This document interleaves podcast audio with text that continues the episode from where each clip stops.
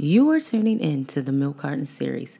I'm your host, Stephanie, and today we discuss the disappearance of nine-year-old Rashida Wilson. Hey guys, welcome back to another episode in our podcast. Sorry you did not get an episode last week. We were on vacation and your girl forgot to hit the button to schedule you. So my apologies, but welcome, welcome back. Thanks again, as always, for tuning in and checking out the Milk Carton Series. And if you haven't turned into our YouTube, make sure you join over there so you can see me behind the screen. So today, guys, I have another sad missing persons case. Today, we will be discussing nine-year-old Rashida Wilson. Rashida went missing from San Diego, California area, and she went missing on July fifteenth, nineteen ninety-one. Now, before we begin, I really want to talk about this July fifteenth date. When I read this story, this date is so significant for me and my family because if you guys know me or you've been following my journey, you know that my son had open heart surgery on this date. I seen this date and instantly became attracted to this disappearance case. I wanted to know more about who Rashida Wilson was. And sadly, she disappeared a year after I was born, nine years old. It's like you start to correlate where you were in your life or a significance in a date, like how it just ties into you. And you guys know I'm really big on those that do not get proper media attention, those children who are missing, and we continue, we have to continue to say their names because why? Once you stop hearing about a case, you really stop hearing about it. But today we're going to bring Rashida's case back to the light. Now, on July fifteenth, this was the last time anyone had ever seen Rashida. She and her friends were playing on a fire escape on an apartment building in the San Diego, California area on July fifteenth. Now, when they were out there playing, there was a building superintendent who had asked her and her friends to move away from the fire escape because you guys know how it is. It's very dangerous, and a lot of people like to sue if their children get hurt. So when the girls move away from the area, this is when Rashida decides she wants to go back home. And she went home to where her and her family lived. Her and her family were living in like this one bedroom place. And they were living in the downtown area.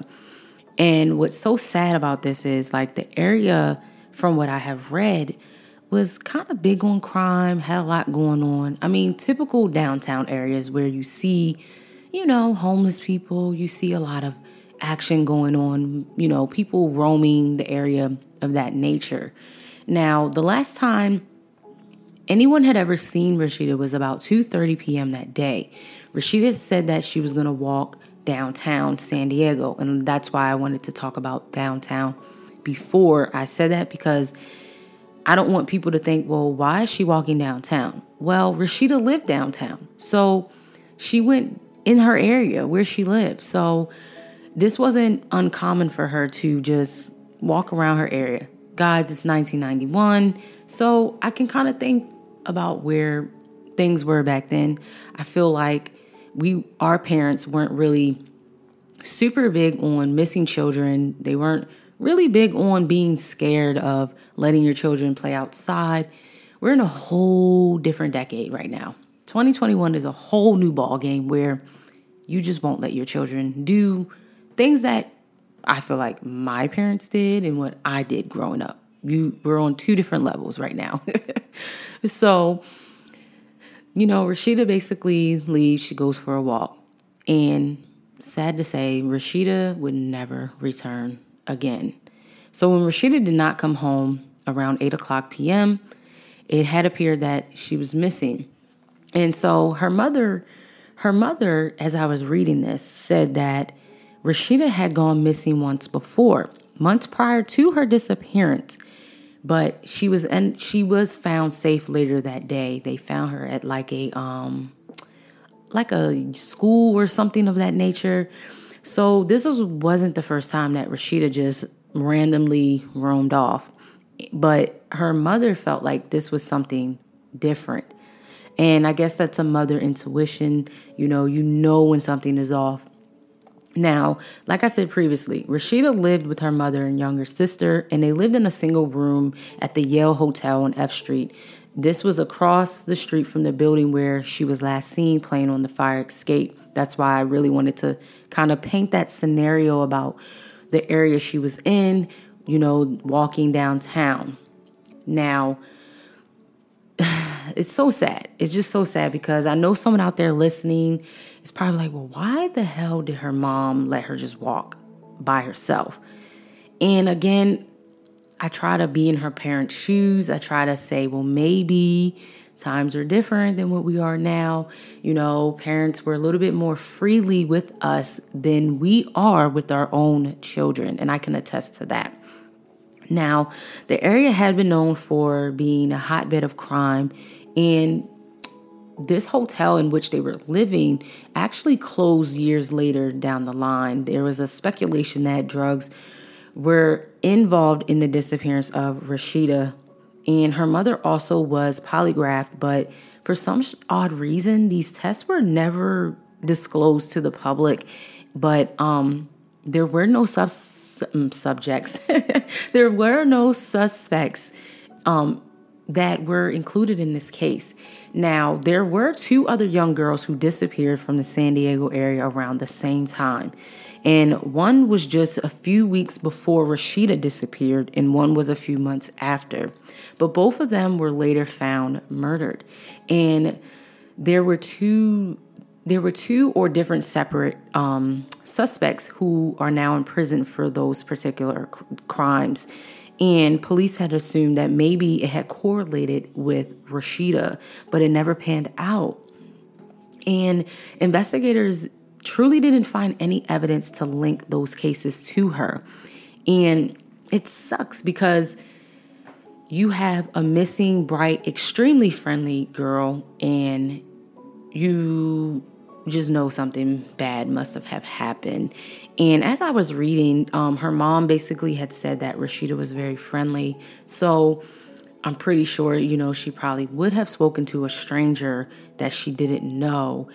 Um, and there has not been any new information regarding the disappearance of Rashida.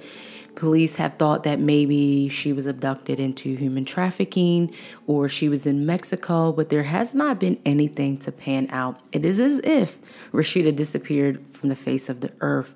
And it's truly sad because I searched high and low trying to get new information on Rashida, and I really could not find anything to correlate with her disappearance.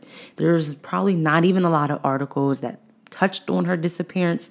But again, you have to think, back in the nineteen nineties, early nineties, uh, it wasn't rare that, I wouldn't say it wasn't rare that children disappeared, but it wasn't really a thing where people cared, especially if they were colored, you know? So as I began to read, try to research, there has not been any new info to come out against Rashida. There is an updated photo of her floating around. So if you guys want to head over to my YouTube channel and check out the video, it'll be linked down below so you can check it out so you can get a better picture of what Rashida Wilson looks like. Guys, nine years old. Nine years old. And it is described that she was very streetwise, but she was also extremely friendly little girl. I mean, nine. Come on. Like, come on. So there is foul play suspected in her disappearance, but again, her case is still unsolved and there has not been any new information to turn about for Rashida Wilson. It truly sucks because, you know, she just probably wanted to take a little walk, and that was her last walk that we will know of. We will know what had happened from that moment she left her mother's, you know, grace. So as always, guys, it would be information for you to check out. And I hope that, you know, some new information turns up about Rashida Wilson. I mean, it's been decades on decades. So let's just keep her family in prayers. Although, you know, time has gone so much, but all we can do is continue to share their stories and continue to say their names, because at the end of the day, they have family who loves them. So as always, guys, in any of my podcast episodes, love and light to the family and friends. And I pray that new information turns about. Let's get her name back out there into the media, and so we can figure out what exactly happened to Rashida Wilson. Nine years old. This could be your daughter, your niece, your nephew. It could be anyone that you know at that same age. So guys, until the next episode, bye.